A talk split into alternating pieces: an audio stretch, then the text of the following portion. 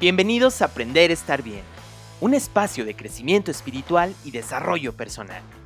Aquí hablaremos de emociones, abundancia, energía y espiritualidad aplicada. Yo soy Mike Arián y creo firmemente en la transformación personal a través del desarrollo de la conciencia. ¿Estás listo para aprender? ¡Comenzamos!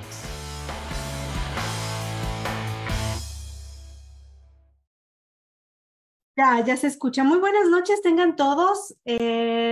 Aquí felices de estar el día de hoy, pues con un invitado especial, Mike Arián.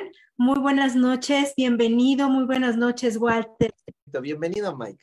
Muchas gracias, Walter, muchas gracias, Paty, y a toda la gente bonita de la revista Beauty Coaching, pues una vez más, gracias por la invitación.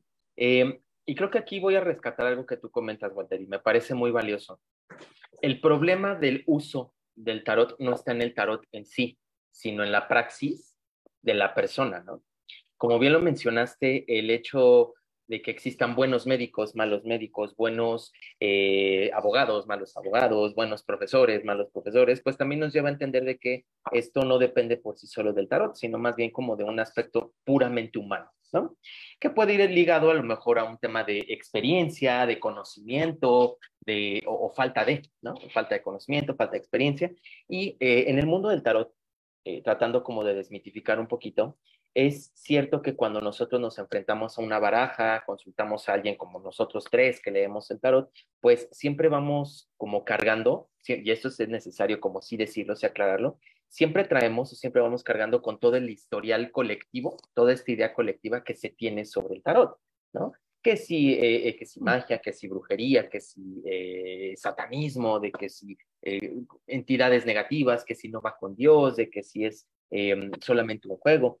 Y nosotros como tarotistas creo que debemos estar conscientes y preparados de que eso está dentro del inconsciente social, ¿no? O sea, que no es algo que vayamos a quitar de entrada o de un día para otro, pero justamente las buenas prácticas, los buenos hábitos, el apegarnos a un código ético, van ayudando a que tengamos una percepción distinta, una perspectiva diferente de lo que en realidad es el uso del tarot, ¿no?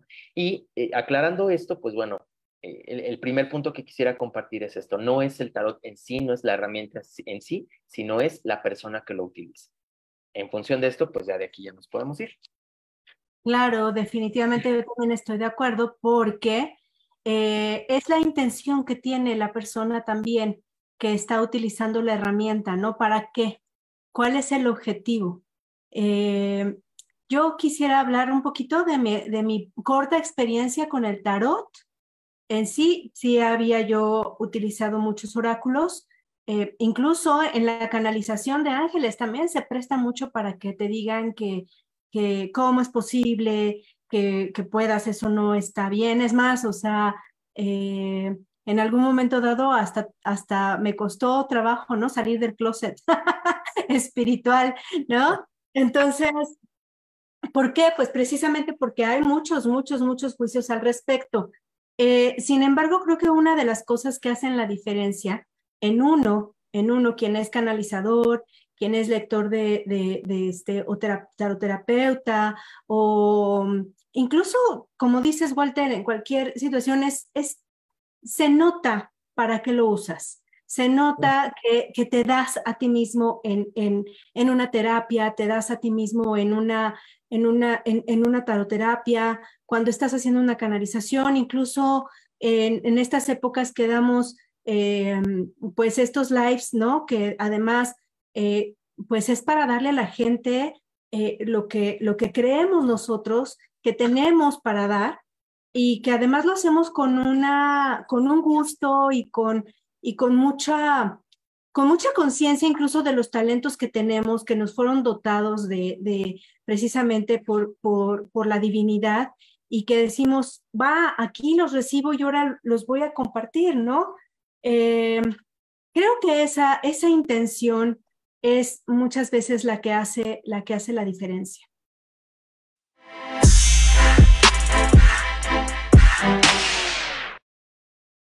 Estoy de acuerdo, Paty, porque al final del día, pues, las personas nos damos cuenta en función de la intención, ¿no? El que uno pueda compartir, como bien mencionas, dones, talentos, ideas, nuestro compartir pues no está sujeto a gustos, ¿no? Al final, cuando uno recibe de alguna forma ciertos dones o ciertas habilidades, yo particularmente prefiero decir habilidades, ¿no?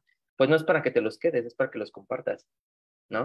Entonces, uno es más funcional cuando comparte desde el corazón, cuando lo comparte desde el deseo de servicio, que solamente para quedarse uno con esa información o literalmente como para vanagloriarse, que creo que a lo mejor aquí entra un poco esta primera diferenciación quizás como de un tarotista profesional a un tarotista que no es profesional, ¿no? Por decimos charlatán o decimos que engañoso, pues es eso, ¿no? Lo primeramente es el deseo de reconocimiento, ¿no?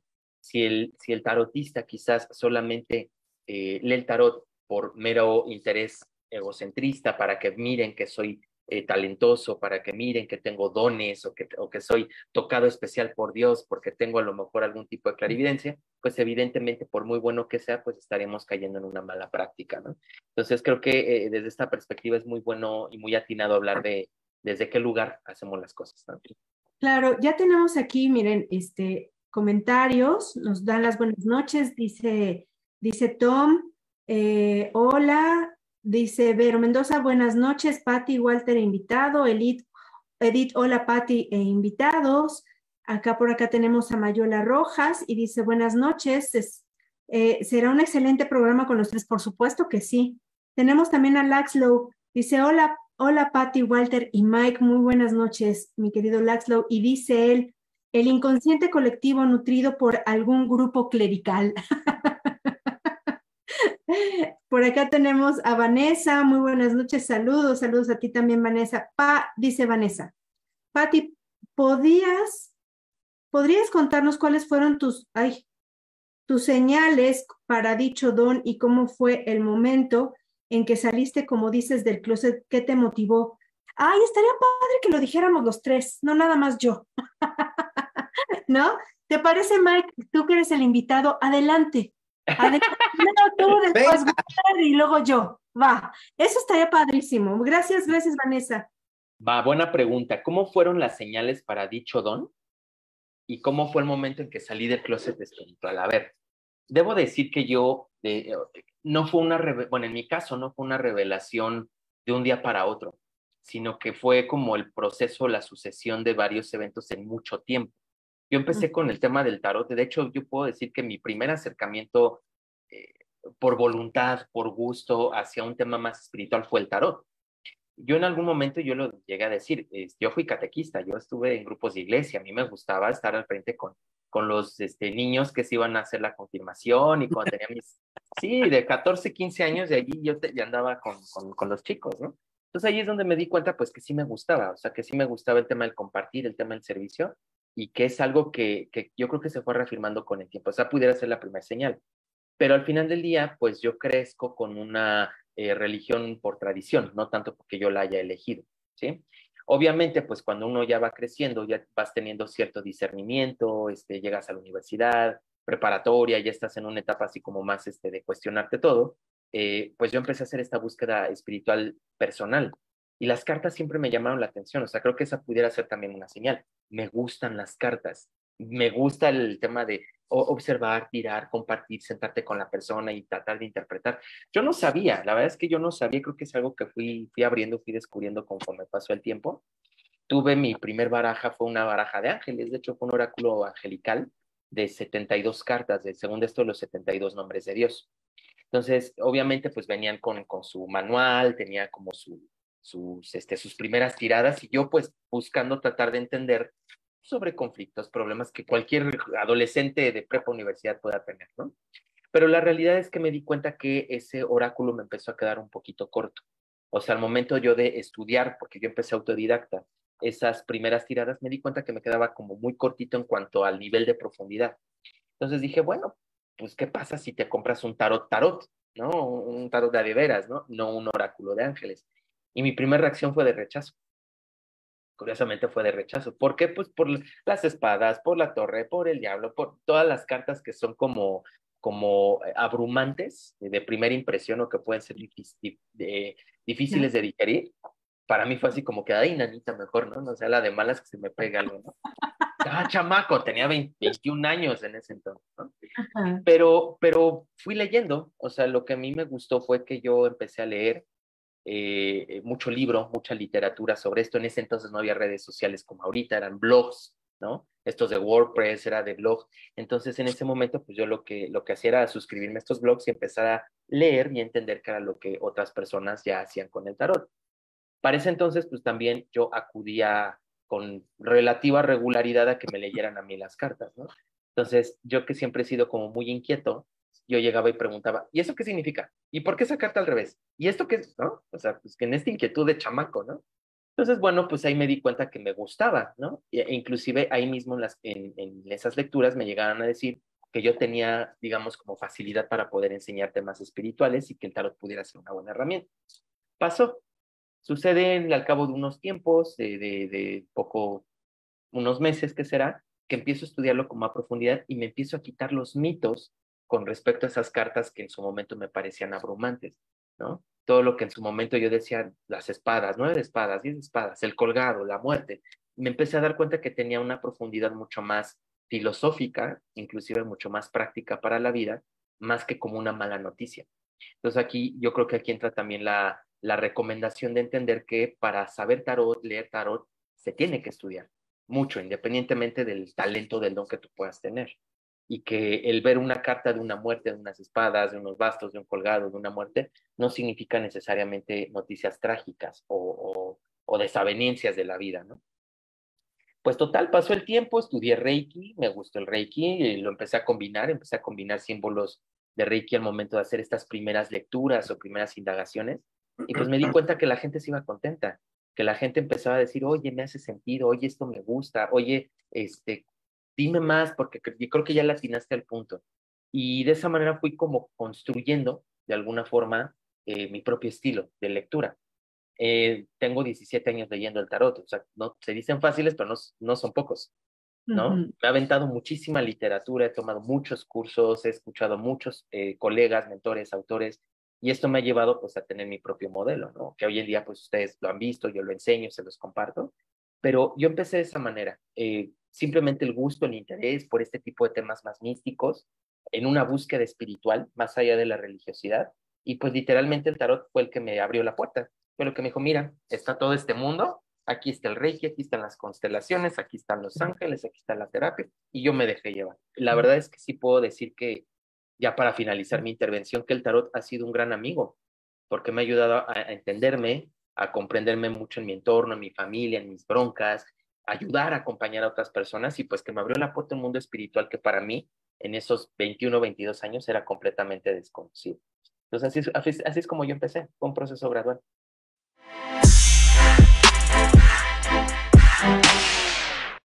Wow, bravo, Mike, muchas gracias.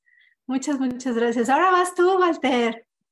Y qué bueno que lo hiciste, porque mira, gracias a ti, ahora cuántas generaciones ya vamos. Dijiste que llevas 17 años leyendo el tarot y empezaste a los cuantos. Eso quiere decir que nos da... 40. Casi 40, súmale. Este año cumplo 40. 17 años fue a los 22, 23 años. 22, okay. 23. Ok. Qué padre. Bueno, pues en mi caso, Paty, fue algo muy curioso. A mí me dijeron, escucha lo de la numerología tántrica. Me dijeron, escucha tu número, tú tienes un 6. Y ya cuando lo empiezo a escuchar, ahí decía, ¿no? Las personas que tienen de don de vida, el número 6, se pueden dedicar a, y decía varias cosas, pero la que se me grabó así que estaba hasta el último era al tarot. Cosa que, pues, a mí siempre me gustaron las cartas, el juego de azar y demás, pero nunca me imaginé, ni me vi, ni pensé así de que un día voy a leer el tarot y yo me voy a dedicar jamás, ¿no? Entonces, cuando leo esto me llama la atención y bueno, pues empecé también como dice Mike, por curiosidad, dije, bueno, pues ¿de qué se trata esto, no? Quise comprar mi primer tarot, me acuerdo que ese día traía así 200 pesos que me sobraban y dije, voy a comprar mi tarot a una tienda que había visto y cuando entro, pues me van diciendo, ¿no? Le dije, ¿cuánto cuesta el tarot? Me dijo, no, 650. Dije, madres. ¿En dónde me estoy metiendo? Sí, y luego vi uno chiquito, dije, oiga, y ese, ese vale 4.50. Dije, no, bueno, pues ya me salí, me guardé mis 200 pesitos, dije, se los juro, salí de la tienda, volteé al cielo y dije, mira, si esto es para mí, tú te vas a encargar. Punto, ¿no? Y así fue, poco tiempo después compro un, ¿cómo se llama? El tarot.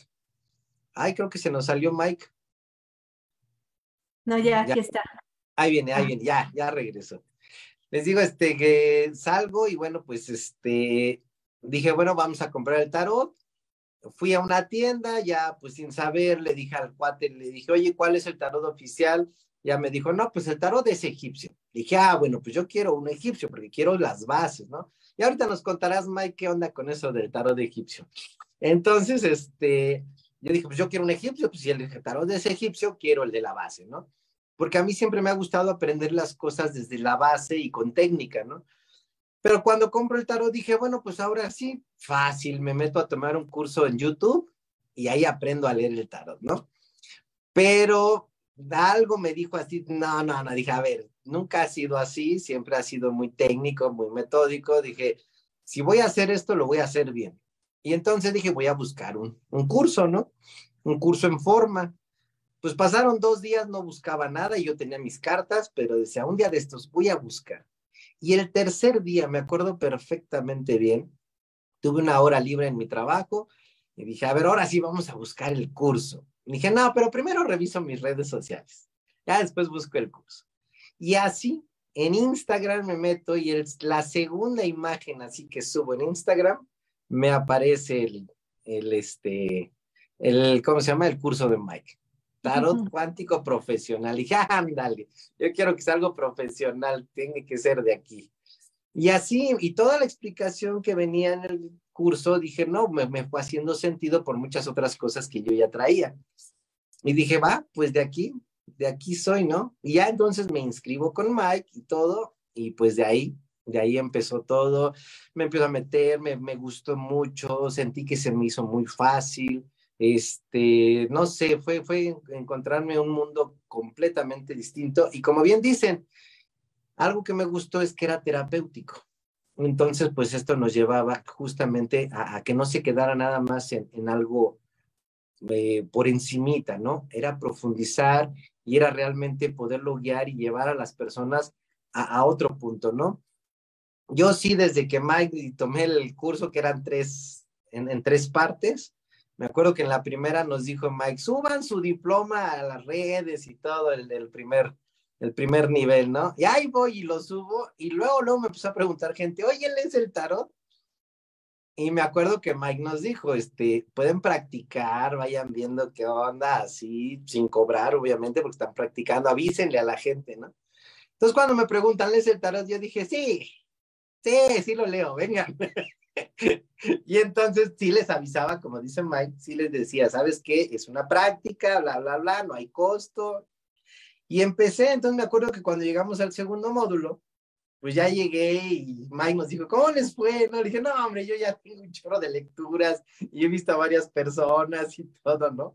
Pero obviamente era todo, como dice Mike, muy intuitivo, ¿no? Con lo que poquito que nos habíamos ya llevado del primer curso, pues me ayudó y me aventé y yo sí sin miedo, ¿no? Algo que siempre he dicho y que ahorita que está Mike aquí presente, ¿no? Nos decía, cuando una persona llega con ustedes es porque así tenía que ser. Entonces, lo que ustedes le digan, eso es. Y nos decía, y eso a mí me ayudó a romper muchos miedos, porque obviamente cuando estás en este punto dices, híjole, y si le digo algo a la gente que no es, y si me equivoco, y si le estoy diciendo mentiras por algo que interpreté que no es. Entonces, cuando Mike nos dijo eso, se me quedó muy grabado y dije, pues si la riego, es que así tenía que ser. Entonces, esto me dio mucha confianza y perdí el miedo de hacer lecturas. Y desde ahí siempre me fui y así. Y obviamente, pues ya con la experiencia y ahí trabajando cada vez más lecturas, pues se va abriendo el campo, se va abriendo un panorama, nos va ayudando a ver muchas más cosas de las que se ven en un principio, ¿no? Entonces, si yo, digamos que yo salí del closet desde mi primer curso, de estos 3 que eran, Desde el primero me aventé y pues me fue muy bien, la verdad. Sí, fue muy bonita la experiencia. Entonces, pues, como siempre lo he dicho, maestro, muchas gracias por todas tus enseñanzas. ¡Bravo! Muy bien, Walter. Pues, yo... Venga, Antes de eso, quiero, aquí dice Bere García, Bere es nuestra compañía, nuestra compañera de ¿qué generación es Bere? De la 4. La 4, Bere García, muy buenas noches, dice, hola Paty, Walter, Mike, gusto en verlos y gracias por compartir su experiencia en esta noche de primavera lluviosa. Muchas gracias, Bere. Por acá también está Guadalupe Navas, dice muy buenas noches. Vero Mendoza, quiero contestar antes de platicar esto, porque tiene que ver lo que voy a contar. Dice Vero Mendoza, entonces para aprender a leer el tarot, ¿tienes que ser elegido por Dios o por los ángeles o arcángeles? No. Yo creo que es una cuestión de vocación, más que nada. Entonces, yo te voy a decir que cuando yo inicié también, como Mike, que nazco yo en el seno de una familia católica, pues a mí las situaciones, las cosas espirituales a mí me llamaban mucho la atención, que por ahí, incluso de vidas pasadas, ahí tengo por ahí varias vidas como en sacerdocio y en mi árbol genealógico también, etcétera, ¿no? Que por cierto, yo dije que iba a nombrar a mi bisabuelo, sí, que le iba yo a dar, que le iba yo a dar publicidad a don Román, que fue, él fue bisabuelo mío, nacido de un sacerdote, precisamente de un sacerdote, no sabemos el nombre, pero era mi tatarabuelo. Entonces, toda esta parte de sanación que además Mike me ayudó también a conocer y a conectar precisamente con el bisabuelo, pues también tiene para mí mucho sentido el hecho de querer reparar el árbol a través de esos talentos, de esas habilidades, de esos dones que ha dado, me ha otorgado el cielo, me ha otorgado Dios. Así que pues ya cumplí, queridos ancestros, con lo que yo quería hacer, de decir, tienen que ser vistos, ¿no?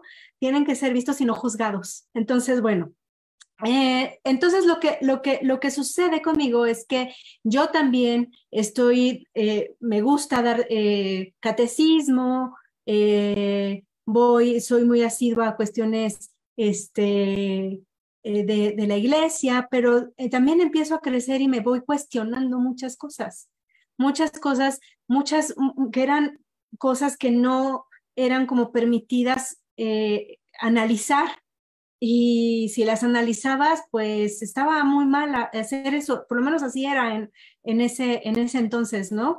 Y eso no me cuadraba. No me cuadraba, conforme fui creciendo había cosas que no sé, que seguían sin cuadrarme, que no yo entendía, y yo decía, bueno, dicen que Dios hace esto y como que ¿por qué tendría que hacerlo? ¿Qué no se supone que es un padre amoroso? No, que sí es un padre amoroso, pero castiga a sus hijos cuando se portan mal. Y yo decía, y de verdad, porque yo veo personas que se portan muy mal y que les va muy bien. Entonces, todas esas cosas yo me las preguntaba, ¿no? Y yo decía, bueno, ¿qué es lo que sucede? Como todo en la vida, las crisis traen muchas bendiciones. Sí hay mucho dolor, pero las crisis traen muchas bendiciones. Y una de las más grandes crisis que yo tuve en mi vida me llevó a una gran bendición, que fue pedir la ayuda de los ángeles, a los cuales yo no sabía ni qué onda. Yo no tenía ni idea. Yo no leí el tarot, yo no tenía habilidades psíquicas, o por lo menos no lo sabía, o no las tenía yo desarrolladas, o sea, simplemente no. Sí me gustaba mucho enseñar, siempre fui maestra de matemáticas con mis amigas, o sea, siempre compartí mis conocimientos con los demás. Y en esa gran crisis que yo viví, que de verdad, o sea, toqué fondo, Lo único que me quedaba era pedir ayuda del cielo. Y yo me acuerdo que clarito pedí la ayuda de los ángeles. Y en ese momento que yo pedí la ayuda de los ángeles, toda la información que yo necesité me fue dada. Llegó sin pedirlo. O sea, sin pedirlo en el sentido de, ay, voy a hacer esto. No, ay, tengo la intención de hacer acá. No, sino que yo pedí la ayuda de los ángeles, simplemente la ayuda. No dije, yo quiero hacer como ustedes y dar mensajes de bla, bla. No, ni siquiera sabía que existía eso. Y me empezó a llegar precisamente toda la información que yo necesitaba para adentrarme en ese mundo y empezar a conocerlo. Lo primero que el primer contacto con la base espiritual no religiosa, porque esa es otra cosa muy diferente, ¿sí? Hablamos de religiones cuando hablamos de instituciones que tienen ciertos pilares y ciertos cánones de conducta y de entendimiento, de razones, de etcétera, ya muy establecidos y que difícilmente puedes cuestionarlos. Entonces, no. Lo primero que yo me topé en ese mundo arcangelical, sí, en parte de estudiar, porque además los ángeles, sobre todo Arcángel Miguel, fue contundente con su presencia, fue realmente contundente. Cuando ustedes necesiten de él, crean que ahí va a estar. Cuando realmente lo hagan de corazón, ahí va a estar y se va a hacer sentir su presencia. Entonces, lo primero que dije fue precisamente ese contacto con Arcángel Miguel. Y en segundo lugar, lo primero fue el curso de milagros. El curso de milagros me hizo cuestionarme con una pregunta maravillosa que aún recuerdo que fue lo primero que me dijo mi maestra Tania Karam. Y estaba hablando del amor y decía, pues es que el que da amor recibe amor. Y yo decía, no, perdóname, pero no es así. Yo dije, no. Le levanté la mano y le dije, a ver, pero ¿cómo? Si yo he dado amor y he dado mucho amor, ¿por qué he recibido, o sea, cosas feas? Y me contestó, si tú hubieses dado amor, hubieras recibido amor. Si no recibiste amor es porque yo no sé qué diste, pero amor no fue. Contundente, dura y a la cabeza, ¿no? Entonces, esa respuesta que me dio tan contundente, que me cimbró hasta lo más profundo de mi ser, eso fue lo que me hizo quedar y decir, voy a averiguar qué es lo que he dado, que no he recibido amor. Y pues a lo largo de 11 años que he estado precisamente en este mundo y en contacto tanto con los ángeles como con el curso de milagros, me he dado cuenta que efectivamente no había ayudado a amor. Así fue como yo empecé a desarrollar, eso que yo traía adentro, esa vocación de ver por el otro, porque además ya traía yo pues la parte del derecho, ¿no? Que era, yo quiero ayudar a través de la justicia, no fue lo que yo pensaba definitivamente, y fue mi gran oportunidad de ofrecer lo que yo era en cuerpo y alma, porque así ha sido, ¿no? Así ha sido, para darle al otro aquello que en un momento dado yo necesité. Y primero fue la canalización junto con el curso de milagros, que además la lectura del curso de milagros, el estudio del curso de milagros me dio precisamente la columna vertebral de tratar de ser impecable en las canalizaciones y ahora impecable también en la lectura de tarot, porque además es una herramienta maravillosa donde las personas que lo consultan ven gráficamente lo que les está sucediendo. Y entonces no hay como que, me estás inventando, no. Lo que te estoy diciendo, y además es impresionante porque cuando se canaliza el mensaje y además se confirma con las cartas, entonces la gente se va como diciendo, entonces Y no por convencer a nadie, no es ese el objetivo. El objetivo de esto es, toma conciencia de que te lo están repitiendo. Toma conciencia de que te lo van a decir por A, B, C, D y X formas, pero de que te llega el mensaje y te lo van a repetir 1000 veces hasta que entiendas, te lo van a repetir. Entonces, concluyendo esto, yo, y no sé qué ustedes opinen, que esta es una cuestión de vocación.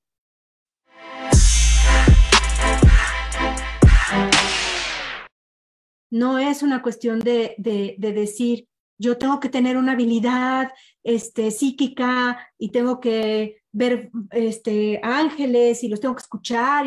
No, eso se desarrolla, pero lo importante es la vocación. ¿Cómo lo ves, Mike y Walter? Totalmente Mike, de acuerdo. Yo quisiera redondear lo que dijo Paty haciéndote una pregunta, tú que eres el experto aquí en esta ocasión. El tarotista, tarólogo, taroterapeuta, ¿se hace o nace? Se hace. Punto y se acabó. Se hace. Uh-huh. El ejercer la lectura de cartas es como cualquier otro oficio noble. Se tiene que aprender. Que uno pueda tener el don, la habilidad o la destreza de poder ser más sensitivo ante fuerzas no visibles o fuerzas espirituales es otra cosa, ¿sí? Por ahí preguntaban si tenía que ser elegido de Dios o los arcángeles. Todos los dones vienen de Dios. Punto y se acabó. O sea, todos los dones son divinos. Solo que las personas tenemos diferentes dones. A veces tenemos más dones, a veces tenemos menos, pero todos tenemos dones. Y todos provienen de lo divino, porque es la forma en como nosotros servimos al mundo, ¿sí? Entonces, desde esta perspectiva, tú puedes tener cierta facilidad o cierta, pues sí, como resonancia con este tipo de temas, pero no significa necesariamente que por eso seas un buen tarotista. Un buen tarotista se forma, se trabaja, se estudia, se desarrolla como cualquier otro arte. Estamos hablando de que el tarot no solamente es el conjunto de cartas, estamos hablando del lenguaje simbólico. Y el lenguaje simbólico se estudia.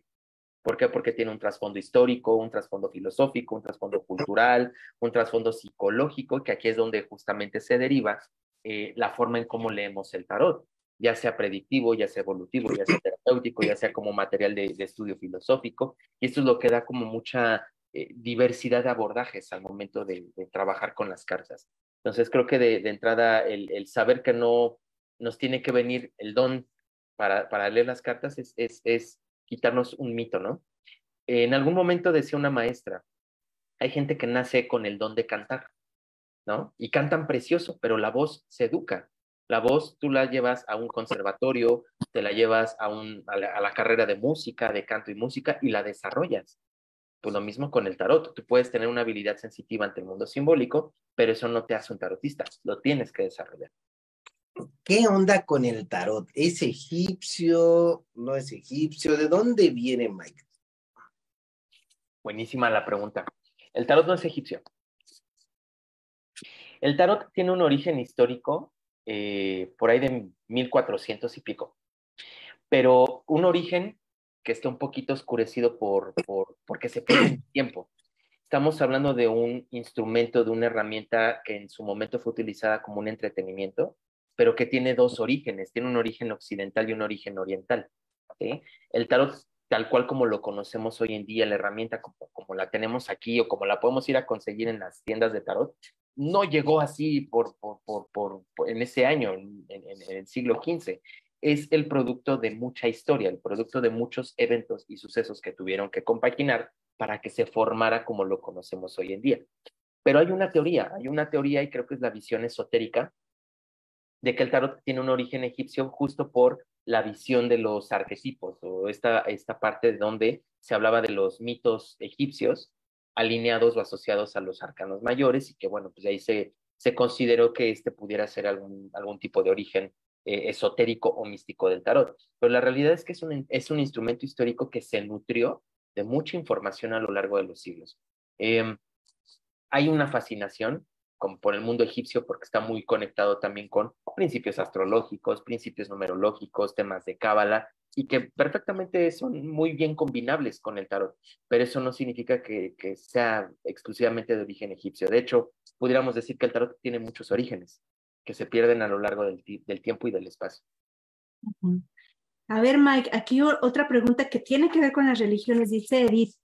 Aunque creo que una religión es muy distinto a la lectura de cartas, cada una tiene sus fines y se pueden apoyar.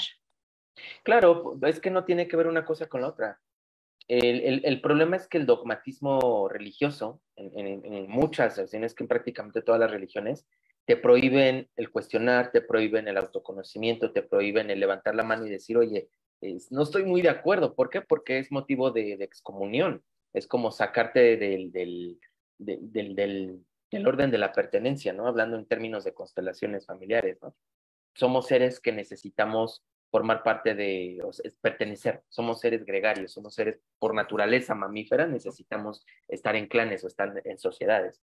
Entonces, de repente, el que en tu comunidad religiosa te señalen como es que no debes de hacer esto porque eso no se cuestiona, pues evidentemente lo único que hace es miedo, ¿no? Y el miedo es el principal argumento o la principal arma con la cual se puede ejercer control. Pero la realidad es de que la lectura de cartas y la religión no tiene nada que ver. De hecho, pueden convivir perfectamente porque, como lo mencionó Patsy, la religión pues, es una serie de preceptos, de creencias que emiten o van encaminadas a un código de conducta, ¿no? Con respecto a una entidad superior. En este caso, el tarot es más bien una búsqueda espiritual. Tú en la religión buscas a Dios afuera de ti, pero en la espiritualidad lo encuentras adentro de ti. El tarot sí es un facilitador. Me encantó esa frase. Efectivamente, la espiritualidad la buscas dentro de ti. Buscas a Dios dentro de ti. Y aquí me gustaría decirles, es que aquí hay saludos. Adriana Alejos, buenas noches, saludos desde Nuevo León. Por acá también dice, me gustó la frase, dice Edith, así tenía que ser. Claro, así tenía que ser. Por acá tenemos a Anel, saludos Laxlow, el doma es anticuestionamiento. Así es, mi querido Laxlow. Por acá tenemos a Mercedes Ruiz, buenas noches, les mando bendiciones. Y hasta ahí están ahorita los mensajitos. ¿Qué otra cosa podemos... Hace rato mencionaste lo predictivo, que hay el tarot predictivo. ¿Cuándo un tarot o cuando un tarotista utiliza la predicción para manipular? Bueno. ¿Y cuándo no? Primero, tenemos que considerar que los seres humanos siempre vamos a tener una fascinación por el futuro. Aunque digamos que no, siempre tenemos la base de la curiosidad innata del ser humano de saber qué va a pasar con el futuro. Y por eso es que existen futurólogos sociales, económicos, todos aquellos que hacen estos pronósticos del clima, el pronóstico de cómo se va a desenvolver los aspectos económicos en los siguientes años. Es decir, todos los seres humanos estudiamos tendencias, tenemos la curiosidad por entender estas tendencias de qué va a suceder en el futuro. Lo mismo y el miedo, ¿no, Mike? También. Un poquito el miedo, quizás un poco la curiosidad, pero al final del día es algo que ahí está presente. Ahora, ¿por qué no habríamos de conocer o de entender estas predicciones o este entendimiento del futuro en función de nuestros momentos o eventos presentes? Eso es lo que hace el tarot. El tarot lo que hace es traducir desde este lenguaje simbólico a un entendimiento del presente. Porque gracias al presente tú puedes entender o saber qué puede pasar en el futuro y el presente como resultado de tu pasado. No tiene gran ciencia, ¿ok?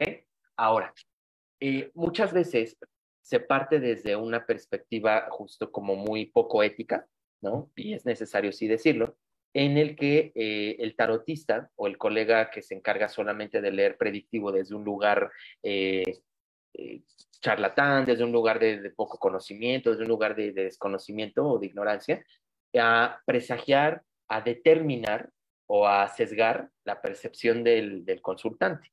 Y aquí es donde entra un poquito el tema de ser cuidadosos o tener como mucha ética, mucha formación y mucho cuidado cuando uno está abriendo un desplegado de cartas para ver qué sucede con la persona. Un buen tarotista no es determinista.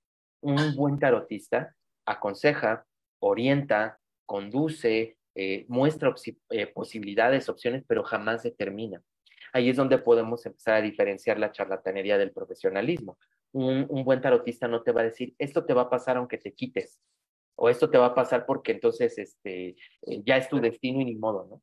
Un tarotista jamás te va a sesgar eso, porque también sucede de que, bueno, hay mucho consultante que se predispone con mucha facilidad.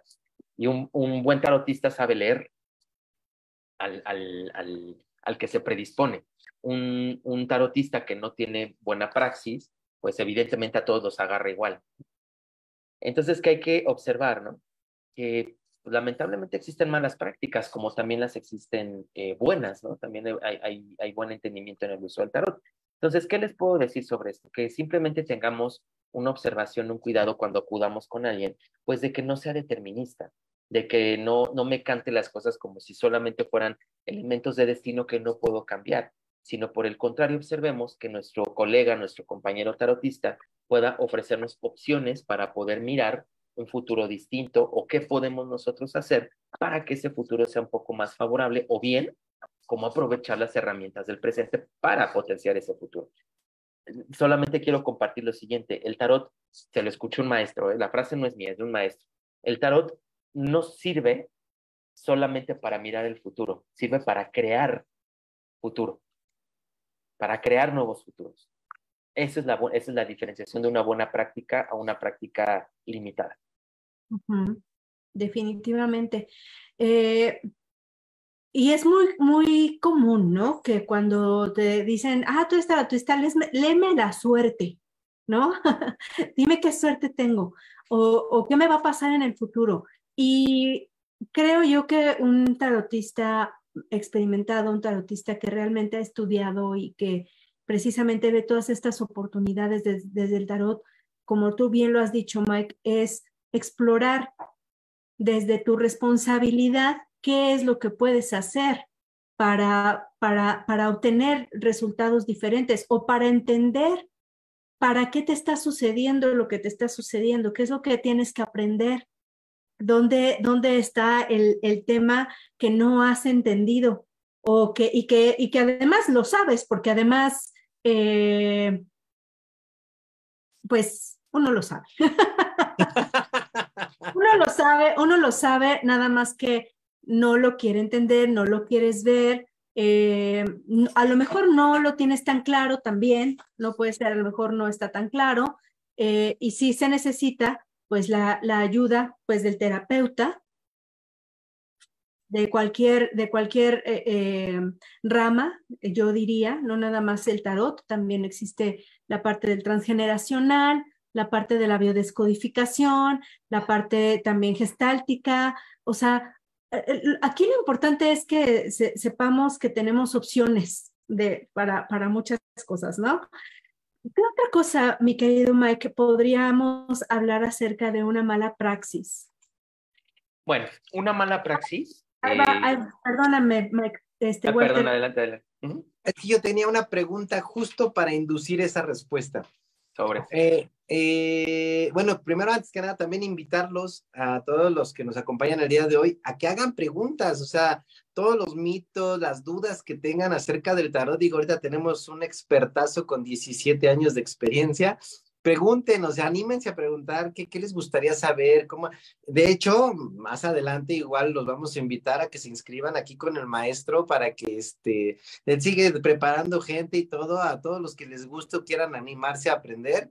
Bueno, ya al rato nos dará sus datos y todo para que quien guste inscribirse y aprender tarot, pues lo puedan hacer con un buen maestro. Bueno. Y además está el Congreso del Tarot. El congreso que es dentro de 8 días ya, bueno, no es este fin de semana. Ya es este fin de semana, y donde va a estar Mike también dándonos una plática ahí en el congreso.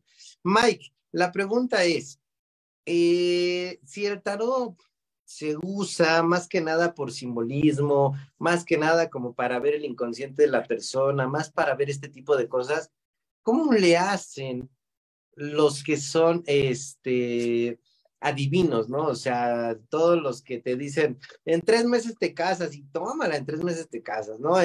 En 2 meses encuentras trabajo, y hasta los 2 meses llega el trabajo, ¿no? Y dicen, no, hombre, es que este cuate se la sabe de todas, ¿no? O sea, ¿cómo es que se lleva a cabo? ¿Por qué funciona el tarot predictivo en esos casos?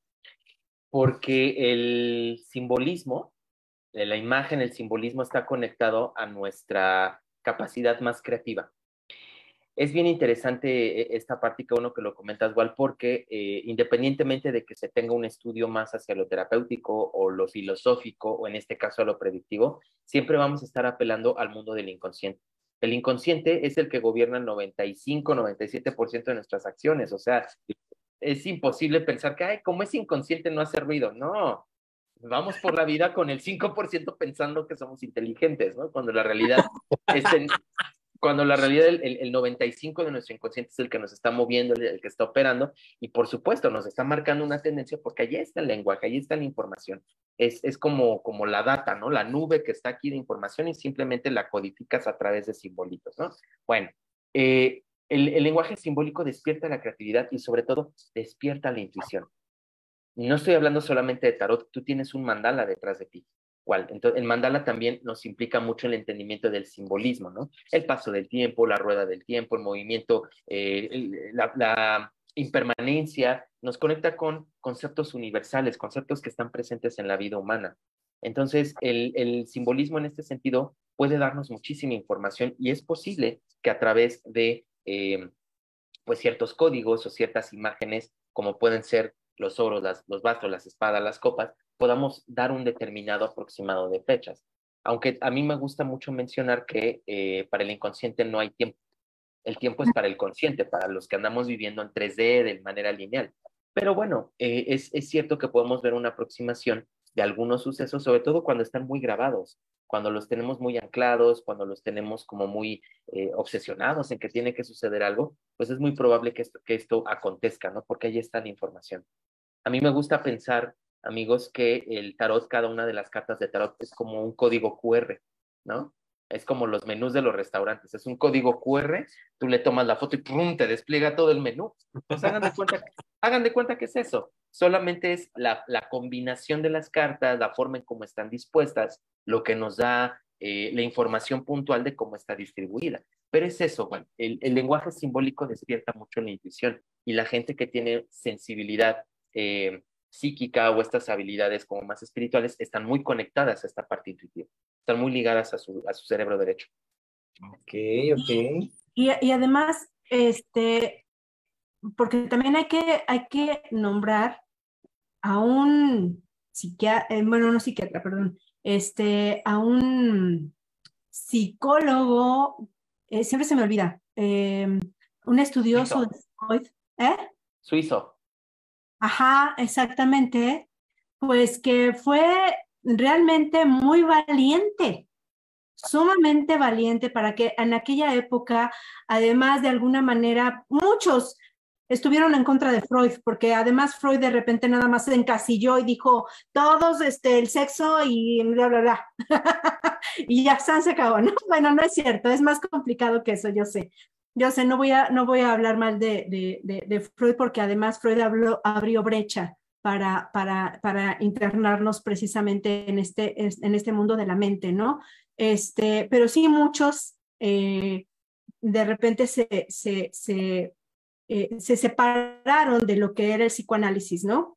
Y uno de ellos pues fue Carl Gustav Jung, que además hace un estudio maravilloso de los arquetipos del tarot, ¿no? Fue muy valiente, creo yo que fue sumamente valiente al llegar con ese, a través de ese, de esta herramienta, ¿no? ¿Cómo lo escuchaste esto, Mike?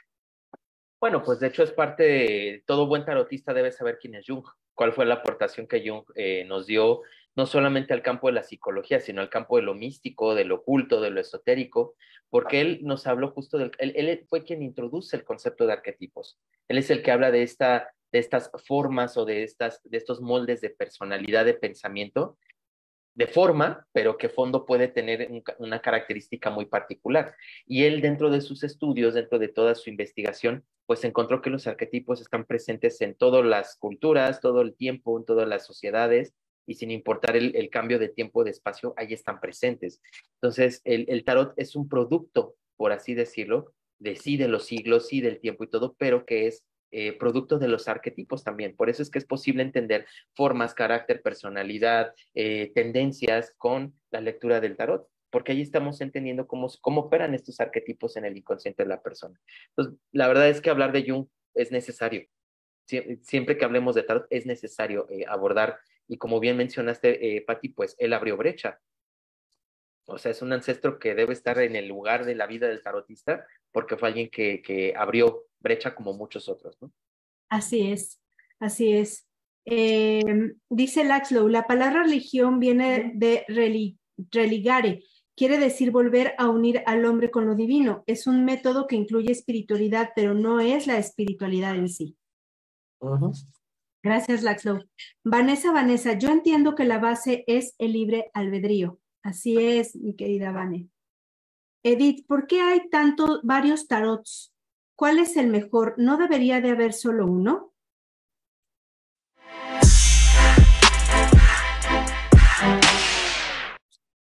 Dice, dependiendo del problema o de lo que uno busca, ¿se encuentra un tarot específico? Buenísima la pregunta, buenísima. Imagínense que vamos todos a ver una película, ¿no? Pongan Titanic, ¿no? Que ya está en el inconsciente, ¿no?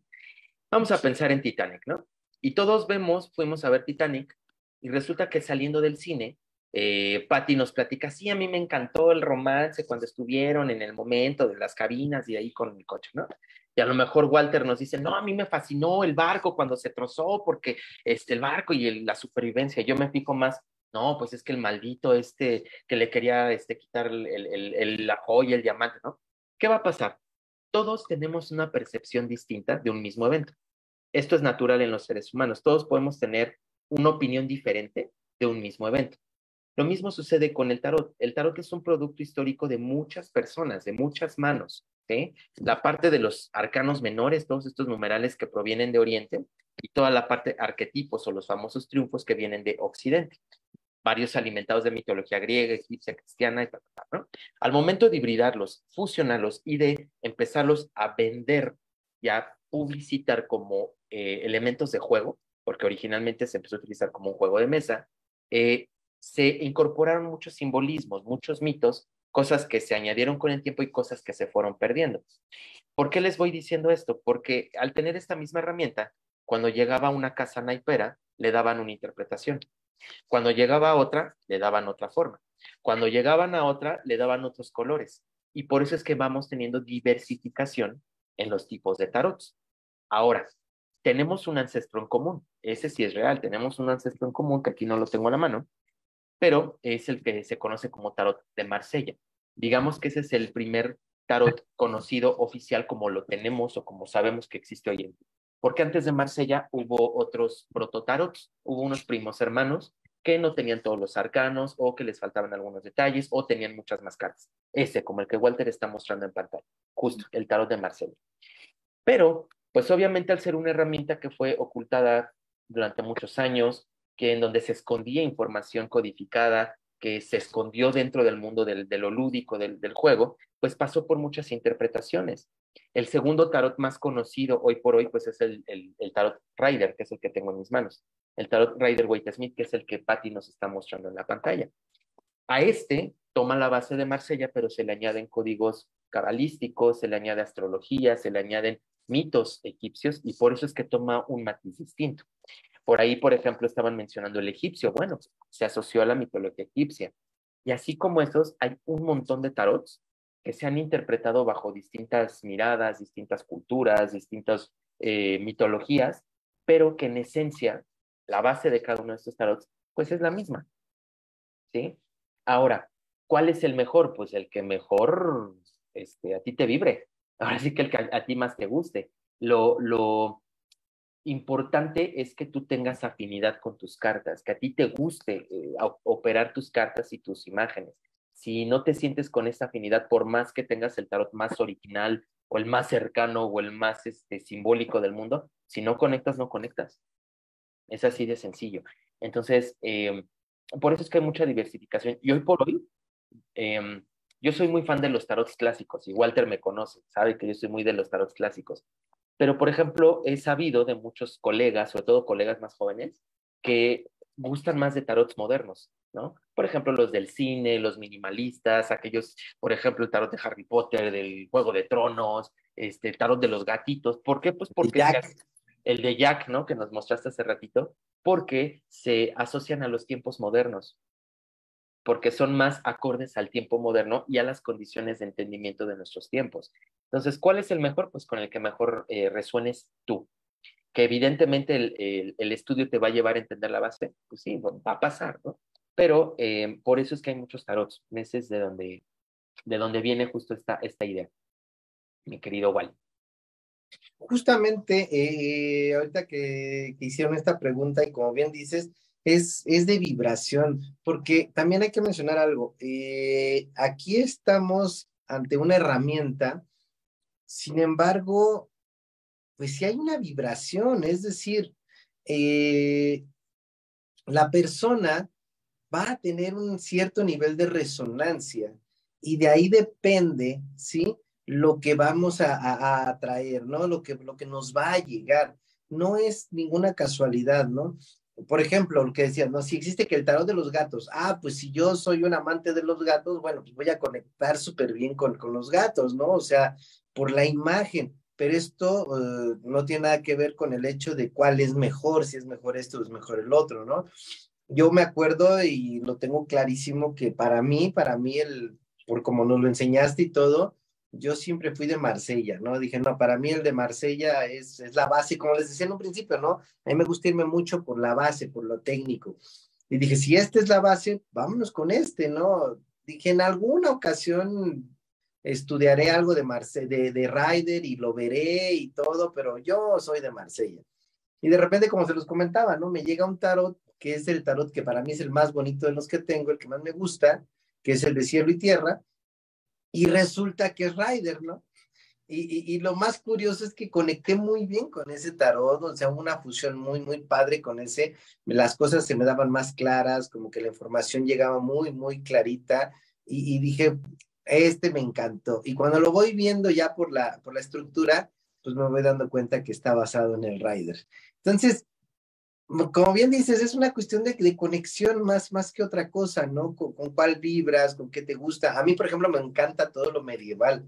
Entonces, si yo veo un tarot con imágenes medievales, bueno, para mí es así como lo más padre, ¿no?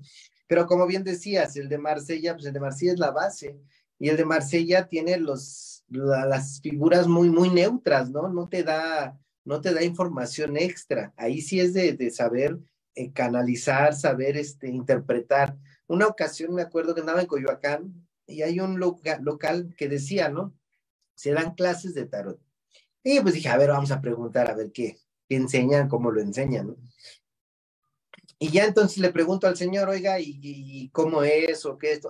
Pues mira, se trata de esto.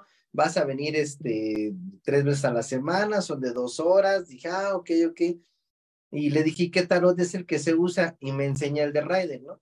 Me dijo, mira, este es el bueno, porque este te da toda la información. Yo lo escuché y en ese momento que digo, yo soy muy Marsella, dije, ay, este pobre hombre, ¿no? Si supiera la verdad. Y cuando me dice, es que este es el bueno porque dije, ok, dije, muchas gracias por la información, que no, nunca tomaría clases aquí, pero bueno, por el tema de lo que es el Rider, pero creo que esto también sería bueno mencionarlo, la diferencia entre uno y otro es que el Rider como que ya te da las cosas desmenuzadas, como que ya te va dando información, ¿no? Hay cartas incluso de Rider que yo he visto que abajo trae una explicación chiquita, ¿no? Así de, si trae muchas espadas, te están acuchillando, ¿no? Ya desde ahí dices, pues es esto. Pues sí, pero como bien decías, hay más información, no nada más te están acuchillando, no nada más estás viendo una traición, hay más información que cuando ves el Marsella. Yo siento que por eso no cualquiera se avienta a leer con Marsella porque no te dice nada. O sea, ahí sí, como bien decías, tienes que estudiarlo, tienes que saber qué significa, qué hay detrás para poder interpretar una lectura con Marsella. No sé, ¿tú qué nos puedes decir, Mike? Sucede lo siguiente, igual que dentro de la historia del tarot, el Marsella, voy a mostrarles uno que no es Marsella, pero se parece mucho, que es un tarot italiano, ¿ok? Fíjense, Es un tarot italiano que tiene sus espadas, es muy similar a Marsella. Sus copas tienen mejor detalle, su nivel de detalle es mucho más bonito. Los oros, y déjenme busco los bastos, ¿no? Obviamente tú ves esta imagen y dices, ¿aquí qué me dice? Aquí no me está expresando en absoluto nada porque esto es una especie como de manual más numerológico, ¿sí? Pero entendamos que la tradición de estos tarots antiguos, ¿no? Los oros representaban un campo de información, las copas representaban otro, las espadas otro y los bastos otro, ¿sí? Lo que sucede al paso del tiempo, y esto lo debemos de agradecer muchísimo, que en el siglo XIX... No, me estoy confundiendo en fechas, pero bueno, en realidad Rider es un tarot mucho más reciente. Lo que sucede es que le empiezan a poner una caracterización a cada uno de los arcanos, empiezan a poner escenarios. Entonces, obviamente, como una escena de un cómic, ¿no? Si lo juntaras como un cómic, pues ya te va narrando una historia, ¿no? No es lo mismo, por ejemplo, el caballero de espadas y la reina de espadas que se dan la espalda, a que el caballero y la reina se miren. Esto ya me proporciona información porque estamos hablando de un lenguaje que es visual, ¿sí? ¿Qué es lo que sucede? Que en ese momento cuando los autores Arthur Waite y Pamela Coleman Smith popularizan el tarot de Rider, lo que hacen es querer de alguna forma como democratizar el conocimiento, no guardarlo solamente para estas sociedades secretas o estos logias o estos lugares donde solamente se estudiaba para unos cuantos, ¿sí? Se empieza como que a abrir la brecha al público en general. Por eso es que mucha información, muchos comienzan con el tarot de Rider, ¿no? O lo agarran como una base porque pues, los escenarios ahí están como muy explícitos. Pero la realidad es que ningún tarotista experimentado va a ser determinista, ni en la lectura, ni en la enseñanza. No te va a decir, este es el bueno, este es el único, este es el mejor. No, porque aquí ya tenemos una riqueza, en este ya hay una riqueza simbólica conectada con historia, con mitología. Aquí hay un árbol de la vida que está implícito en los oros, que no está en el 10 de oros de los tarots clásicos, ¿sí? Entonces, lo ideal, pues, es tomar lo mejor de todos los mundos, ¿no? Lo mejor de todos y acomodarte con el que mejor te sientas más afín. Dice Edith, gracias por la explicación. Vera García, ¿cambia la simbología e interpretación del tarot clásico a los contemporáneos? En algunos casos sí, ¿eh? No mucho, la realidad es que las variaciones son mínimas, pero sí llega a veces cambiar un poquitito, porque tomemos en cuenta que los tarots modernos ya traen una interpretación de sobre la interpretación, ¿sí? En el caso, por ejemplo, los tarots modernos, que los gatitos, que los de niños, que los de las películas, de las hadas, de los ángeles, casi siempre están basados en este. Casi siempre tienen su base en el Rider, el tarot de cielo y la tierra, que es el que Walter nos hablaba, tiene como base este, y este es ya una interpretación de una previa, por eso es que a veces podemos encontrar algunos con muchos detalles y en otros donde se pierden los detalles. ¿Cuál es el mejor? Pues con el que mejor te sientas en ese momento o el que el consultante te pida en determinado momento, ¿sí? Pero sí es posible que haya ligeras variaciones. En esencia, no tendría que ser así, mi Veré, porque la base sigue siendo la misma. Son 22 arcanos mayores y 56 menores. Oigan, ya nos están aquí pidiendo mensajitos, ¿eh? Aquí Mercedes ya la tengo pendiente. Sí te vas a quedar, ¿verdad, Mike? A la claro. Mesa. Ah, eso. Dice Tom, ese tarot se parece a la baraja española, oros, espadas, bastos y copas. Claro, porque la baraja española, la baraja inglesa, la alemana y la francesa son primas hermanas. Es que estamos hablando de tradiciones que crecieron en el tiempo y el espacio juntas. ¿Sí? La baraja española, la francesa, la alemana también son herencia de los antiguos naibis árabes. Pensemos en la ruta de los comerciantes, ¿con qué se entretenían? Yo les digo ahorita a mis chicas de la 7ª generación, pues no tenían TikTok, no se ponían a ver Facebook, entonces ¿qué hacían? Jugaban, el entretenimiento era lúdico. ¿Y cuál era el entretenimiento? Las fichas, las cartitas, esto fue pasando de mano en mano en los comerciantes, en los antiguos comerciantes, desde la ruta de la seda, China, pasando por Medio Oriente, Arabia, hasta llegar a Europa. Por eso es que vamos a encontrar similitudes en muchas de estas barajas dentro de la historia, ¿sí? Por eso es que el tarot en sus arcanos menores tiene una gran similitud con la baraja española, con la inglesa, con la alemana y la francesa. Pero es eso, porque son primas hermanas. Oye, Mike.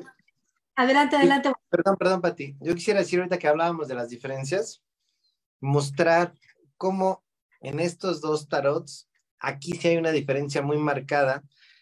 Y creo yo, ya con la mucha experiencia que he adquirido en las lecturas, que también, dependiendo del tarot que usas, vaya, así como decíamos, lo que le vas a decir a la persona es que eso es, no es de que interpretes mal o interpretes bien, sino que eso es lo que tenía que escuchar. Creo yo que también cuando se escoge un tarot, el hecho de que traigan cierta diferencia va a indicar también información. Es decir, si yo uso un tarot y me sale este loco,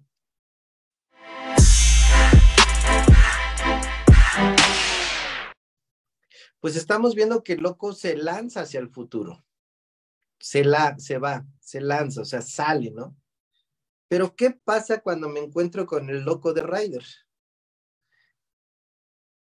Este se va al pasado, ¿no? Se desplaza. Entonces, a la izquierda.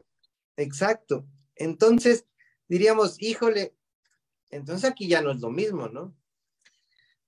La base como tal, pues sí la va a tener la carta de loco, ¿no? Pero yo creo que si la lectura se realiza con este tarot y me sale este loco, ya desde ahí me está dando información. O sea, si es un loco, si es la base de este loco, pero este va para acá. Ya eso nos dijo algo. Por algo tenía que ser con este tarot, ¿no? En cambio, si uso este y me sale este, pues entonces ya también me está dando información que por algo tenía que ser este tarot para que el loco saliera de este lado. Entonces, creo que sí, sí hay diferencias, como decías, mínimas, pero sí las llega a ver, pero es por algo, ¿no? Por algo tenías que llegar desde la base con tal tarotista que maneja este o que maneja este otro. O ambos. O ambos, claro, cuando se mezclan, ¿no? Pero que por algo tenía que llegar tal o cual información, ¿no? Aquí hablamos, creo yo, más allá de tarot, de cartas, de magia y todo, de resonancia. Nosotros atraemos lo que vivimos. Y eso es súper importante lo que acabas de decir, Walter, porque precisamente cuando una persona llega con un tarotista que no es experimentado o que no es ético en su lectura, pues también tiene una razón de ser, porque de alguna manera tú estás atrayendo a esa situación a tu vida. Yo te diría, cuando tú te hayas encontrado con un tarotista que no haya sido honesto o experimentado o ético en su lectura, pues yo te invitaría a preguntarte para qué te sirvió. Claro. ¿Para qué te sirvió esa situación? Porque siempre hay una razón del por qué o el para qué, más bien, para qué me tocó vivir esa experiencia. ¿Qué me estaba diciendo de mí? ¿Qué me estaba diciendo de mí esa persona que atraje a mi vida? Por acá hay otros comentarios muy interesantes. Aquí dice Charlie López, muy buenas noches, Charlie. Dice, cada carta tiene un significado o es a interpretación. Cada quien toma su decisión o hay una regla clara. El tarot tiene sus reglas, ¿eh? Desde el momento en el que estamos hablando de que el tarot tiene un esquema, tiene una estructura, tiene una composición, nos está indicando ya como ciertas normativas dentro del mismo tarot. Tan solo el hecho de tener 22 arcanos mayores, 56 menores, ya nos está indicando un orden, ya nos indica una jerarquía.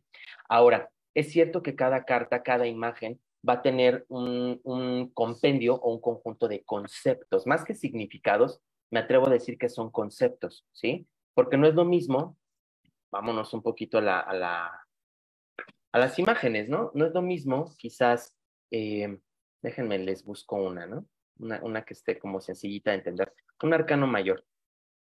Que no es lo mismo hablar de la noche que hablar del día. No es lo mismo. Entonces no es como que yo le pongo mi interpretación puntual por lo que yo solamente sentí con las cartas. Detrás de puntualmente de esta carta de la luna, pues hay una base, una estructura que nos habla de el arquetipo de la madre cósmica, ¿no? La noche, la sombra, el subconsciente, la observación de todos nuestros miedos, los temores, las cosas que suceden de noche, nuestra bestialidad, nuestra animalidad que surge cuando estamos en lo oculto, que no es lo mismo que sucede en el sol. Cuando hay luz, cuando hay claridad, cuando hay energía, cuando hay visión, cuando hay capacidad de distinción. Entonces, cuando empezamos a estudiar no solamente desde lo visual, sino desde estos arquetipos o este entendimiento puntual, vamos a saber que es un conjunto de muchos conceptos agregados o adjudicados a cada una de las cartas. El arte de la interpretación consiste ya no solamente en ver en las cartas a nivel individual, sino cuando las ves juntas con otras, ¿sí? Ahí es donde entra el arte de la interpretación, y aquí les voy a poner un ejemplo sencillito, ¿ok? ¿Qué pasa, por ejemplo, cuando tenemos esta carta? Vemos que es un angelito que está temperando las aguas dentro de sus copas. No es lo mismo ver el ángel solito que ver el ángel temperando sus copas con dos cartas alrededor. Aquí ya empezamos a tener una interpretación puntual sobre lo que este ángel está queriendo equilibrar a través de las aguas, ¿no? A través, obviamente, pues una presencia energética, a través de un tema espiritual. Estamos hablando a lo mejor dos cartas de oros que nos estarán indicando asuntos materiales, pero si lo vemos, fíjense que de pura impresión o la pura vista, vemos que son temas que a lo mejor no están homologados, no están equilibrados, porque este está mirando hacia afuera de la tirada y este mira hacia afuera del campo. Pero ¿qué pasa si hago esto al revés? Aquí sí se están encontrando. Ajá. Aquí sí se miran. Aquí los oros sí se están equilibrando. Pudiéramos hablar de una relación de socios, dos personas que están colaborando, o si es una tirada de pareja, pudiéramos hablar de acuerdos económicos en la pareja, pudiéramos decir a lo mejor mi balance de gastos y mi balance de ingresos, ¿sí? Todo dependerá del contexto de la lectura. Pero vuelvo un poquito para responder la pregunta, es eso.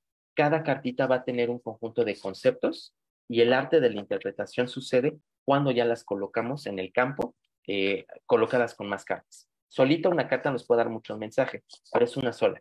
El arte es aprovechar todas. Dice Edith, ¿históricamente hombres y mujeres leían las cartas por igual o antes no había mujeres? No, al contrario, las mujeres han sido, creo que, las principales promotoras, pero mucho desde el silencio. Lamentablemente el tarot también ha sido vapuleado y contaminado con mucho pensamiento machista. Tan es así es que vemos que en las figuras de la corte hay 3 hombres y una mujer, ¿sí? Eso es real, o sea, no me estoy poniendo feminista ni mucho menos, es que la realidad es que el patriarcado, el machismo ha sido parte de la historia y esto ha permeado el tarot, por eso es que en muchos tarot modernos pues encontramos tarot de brujas, tarot donde hay un príncipe, una princesa, una reina y un rey, ¿no? Como en este equilibrio de los géneros, ¿no? La realidad es de que lo femenino ha sido como muy denostado a lo largo de la historia, por eso es que se habla muy poco de las mujeres lectoras, de las pitonisas, de las sibilas que se encargaban de leer el tarot, pero esto no significa que porque históricamente se haya callado, no exista. De hecho, lo más común de ver en este tipo de eventos, cursos, talleres, lives, como en este momento, la mayoría es que son mujeres.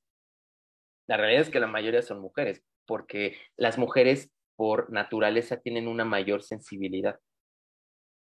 Eso es real, la mujer tiene una mayor sensibilidad y que acabamos de hablar, de que el símbolo nos activa nuestra sensibilidad, el símbolo es intuición, el símbolo nos conecta con nuestro pensamiento creativo. La mujer es creativa por naturaleza, la que da la vida es la mujer. Por eso es que sí, la mujer ha estado muy presente, pero no porque no se hable de ella no significa que no esté. Dice Charlie López, desgraciadamente hay personas que se dicen tarotistas y no siguen una guía o regla. Existe un orden y no caer en un charlatán. Tú tienes una anécdota del por qué nació Walter, esta plática, ¿no? De algo escuchaste precisamente, ¿no? Sí, justamente lo que decía Mike. Y de hecho sí, por eso sale esta plática del día de hoy, por eso trajimos a este experto que está con nosotros, porque en una ocasión fui a un bazar de brujas, y justamente estaba una chica leyendo el tarot, y pues me acerqué a preguntar, a pedir informes, qué hacía y todo, ¿no?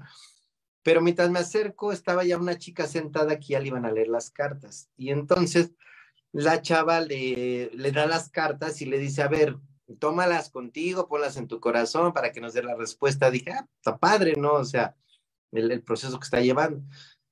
Cuando la chica saca las cartas, pues sí, la chica le dijo, tú acabas de terminar una relación y acabas de vivir esto y bla, bla, bla, bla.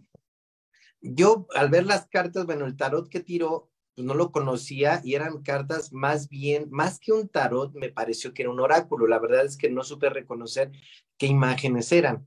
Y cuando le dice la chica, tú acabas de terminar una relación, bla, bla, bla, la chica la escuchó y le dijo, no. No. Entonces, yo sí sentí como pena ajena de que dije, sas, pero me quedé pensando, dije, el problema está justo, como decía Mike, la respuesta determinante. Tú acabas de terminar una relación y esto. Y dices, a ver, si eso se ve en las cartas, pues yo siempre pregunto, ¿no? Oye, ¿tuviste algún tema, algún esto? Para poder encuadrar lo que estoy leyendo. Pero ya cuando dices, es que tú tienes este problema y así, así, tú te acabas de terminar una relación. Dije, híjole, eso ya me suena más predictivo, ¿no? Como que le están adivinando. Y cuando la chica le dijo que no, dije, bueno, pues a ver ahora cómo sale de aquí, ¿no? Del bache, dije, bueno, algo le irá a decir. Y ya no me quedé. Dije, no, ya con permiso. Dije, porque aparte, pues ya está en su proceso. Dije, va a decir que estoy de metiche, ¿no? Y pues ya. Y entonces, eso fue lo que me hizo pensar, de que dije, híjole, cuánta gente se avienta a predecirte, ¿no? A decirte cosas. A mí me ha pasado lo contrario. Veo cosas y digo, híjole, es que esto, por ejemplo, la misma tirada, ¿no? Yo lo hubiera visto y diría, híjole, aquí se ve que hay una relación que terminó, pero yo no me voy a aventar a decirle, ay, sí, tuviste una relación que se acaba de terminar. No, yo pregunto porque digo, no estoy inventando cosas. Yo veo esto, ¿no? Y entonces, ya cuando lo veo, digo, yo no le voy a decir cosas así.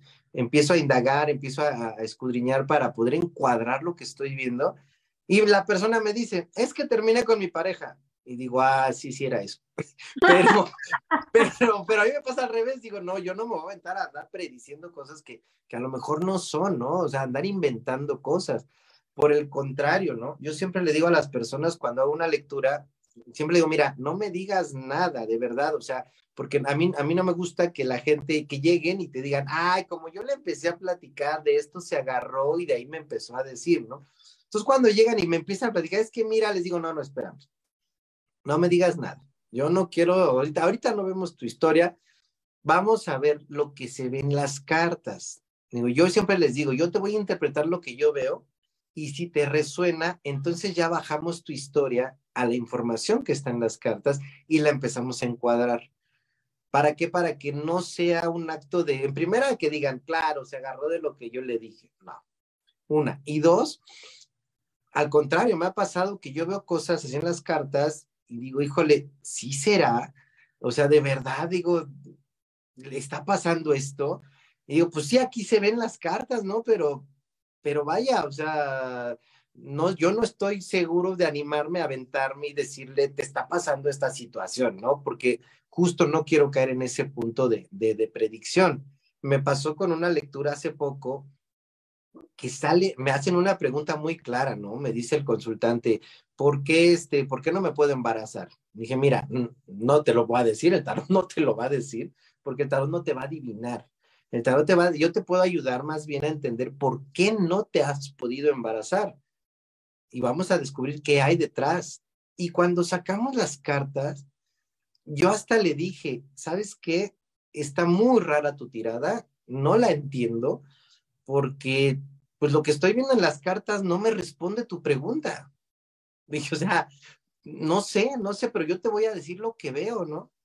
Y entonces cuando le empiezo a decir, le dije, ¿sabes qué? Aquí hay una relación, pero es tus antepasados, hay un problema atrás, seguro por ahí viene el problema, pero quién sabe qué sea, ¿no? Y cuando le empiezo a decir, le dije, hay una relación que no se consuma en tu pasado, en tu árbol, él me lo dijo, me dice, es que mis abuelos, mi abuelo obtuvo al amor de su vida y no se quedó con ella. Dije, wow, o sea, es increíble cómo sale, pero dije, bueno, ¿y esto qué tiene que ver con su historia, no? Con su pregunta. Dije, aquí hay como gato encerrado, ¿no? Pero van saliendo y se van viendo cosas, pero aún así yo Yo no me aviento a predecir cosas, a decirle, te va a pasar esto, vas a vivir, como decía Mike, ¿no? Ser determinista, ¿no? A mí no me gusta hacer eso, más bien es, veo esto, pasa esto, y ya la gente baja su información. Ah, entonces ahora sí vamos a encuadrar y vamos a ir buscando qué está pasando, ¿no? Y hasta la fecha, digo, me ha funcionado, en el tiempo que llevo como tarotista, nunca ha habido una persona que me diga no. O sea, como le pasó a esta chica, ¿no? Nunca me ha pasado, al contrario, siempre me dicen, no manches, que describiste mi vida. Y digo, ah, bueno, pues es lo que se ve, ¿no? Pero sí, por lo mismo, ¿no? A mí no me gusta andar prediciendo. Hay veces que, como dice Mike, se ven las cartas y yo digo, wow, esto es como para 5 meses. Pero digo, no, yo no me meto en tiempos, yo no voy a andarle diciendo a la gente, sí, en 5 meses va a cambiar tu destino. No. Aquí es, o sea, siempre le digo a la gente, mira, sí se ve un futuro posible, pero depende de ti. Con lo que traes hoy en día, las cartas me dicen que este es tu futuro, pero si tú lo cambias, este futuro se cambia, ¿no? Las cartas no te van a decir, sí, te va a pasar esto y así va a ser. Como decía Jodorowsky, más bien como dice, ¿verdad? Todavía vive, dice Jodorowsky, si a mí me preguntan del futuro, yo siempre les voy a decir que todo está bien. Porque la persona es la que se la cree y la que lo crea. Entonces dice Jodorowsky, si me preguntan del futuro, yo siempre te voy a decir que te va a ir bien, punto. Así que mejor ni me pregunten del futuro, ¿no? Entonces vaya, esto es lo que yo también concibo y como decía ahorita que decías, Paty, del por qué salió todo esto, pues es por eso, ¿no? Cuando la vi dije, híjole, no, o sea... Esto pasa por andar queriendo adivinar, ¿no? Claro, dice, no, ya, o pararse el cuello, ¿no? De, yo soy muy fregón, también. Entonces, acá dice Charlie, dice, justo esa fue mi pregunta, el cómo desnudar a un charlatán que no tiene ni idea ni del tema clásico de relaciones o dinero o trabajo. Creo que en este programa se ha visto muy a detalle, más bien, si no tanto el charlatán, se ha visto la otra situación que es el que es profesional, ¿no? Entonces, más bien, cuando tú, cuando tú veas si tú ves toda esta charla, te vas a dar cuenta que es muy fácil saber quién es un profesional del tarot y quién no.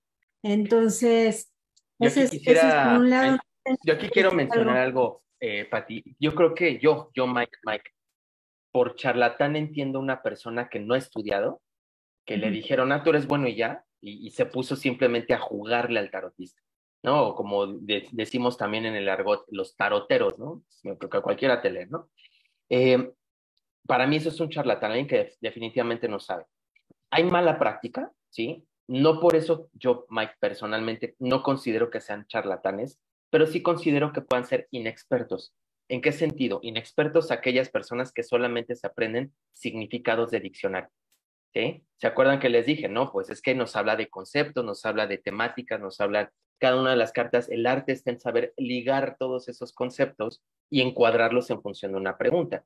Cuando, por ejemplo, tenemos, que es muy común en el predictivo, a ti te pasó esto, tal cual como Walter lo percibió, son interpretaciones con significados de diccionario. O sea, donde solo los enamorados hablan de amor. Cuando a lo mejor la pregunta es de dinero, ¿sí? O la pregunta tiene que ver con ancestros, o la pregunta tiene que ver con algo motivacional, ¿sí? Entonces, creo que es, para poder diferenciar o separar a alguien que no conoce o a alguien que sí ha estudiado de manera profesional, pues es eso, ¿no? Darnos cuenta que no me da significados o interpretaciones solamente de lo mismo, ¿no? Los mismos temas, salud, dinero y amor, o que son significados de diccionario. Yo aquí añadiría un poquito, Paty y Walter, el tema de que no te impone verdades absolutas, porque al final del día la verdad nadie la tiene, todos tenemos una fracción de la verdad. También añadiría un poquito que el tarotista profesional, independientemente si es terapéutico, como en nuestro caso, el evolutivo o el predictivo, siempre va a ser como que muy respetuoso de tus tiempos.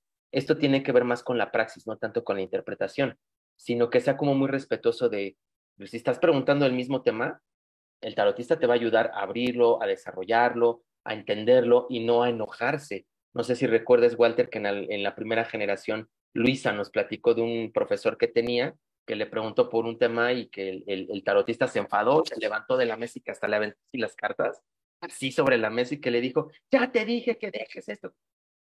Involucrándose, ¿no? Literalmente proyectando sus propias frustraciones sobre el consultante. Eso no es profesional, ¿sí? Esto es muy delicado al final del día. Y al final, pues también creo que un buen tarotista, un charlatán, no tiene un código ético. El profesional sí lo tenemos. Y lo hacemos visible, no en lo oculto, que nadie sepa, no. Yo soy tarotista. De aquí está. Uh-huh. ¿Eh? Sí. Sí.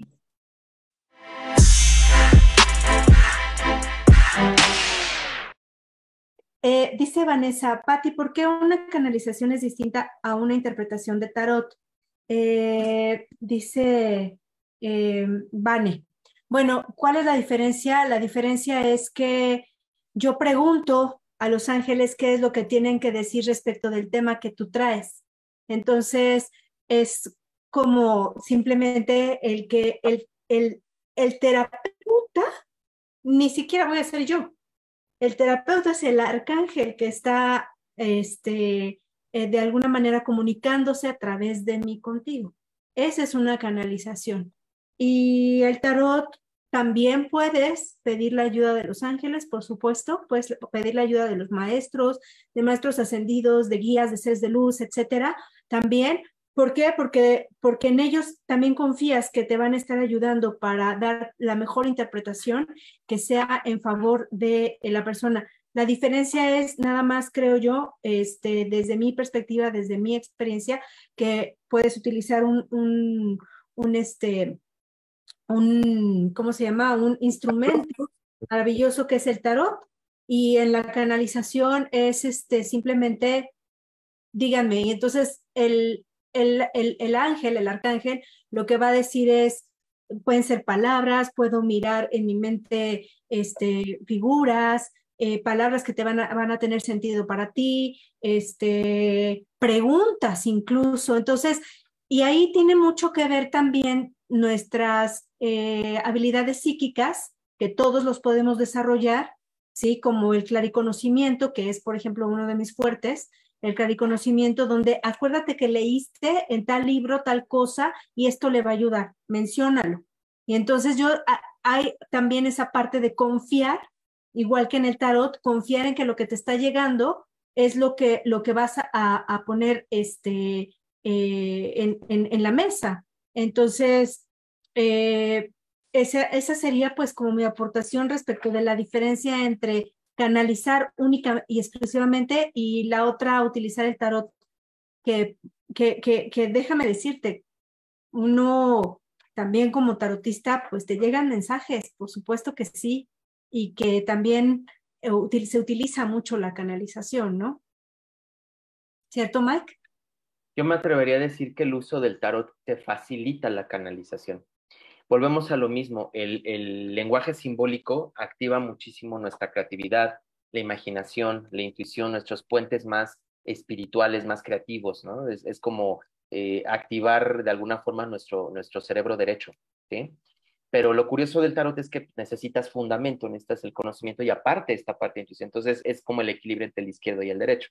La canalización yo la veo, o como ha sido mi experiencia, la diferencia es la fuente de información, desde mi punto de vista.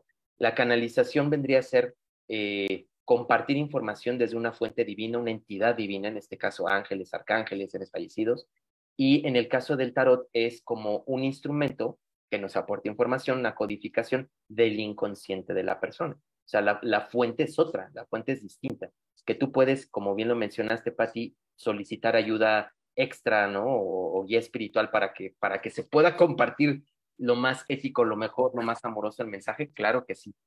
Y claro. E inclusive se complementan, es como los registros akáshicos y la canalización, no es lo mismo, pero se complementan. Así es, exactamente.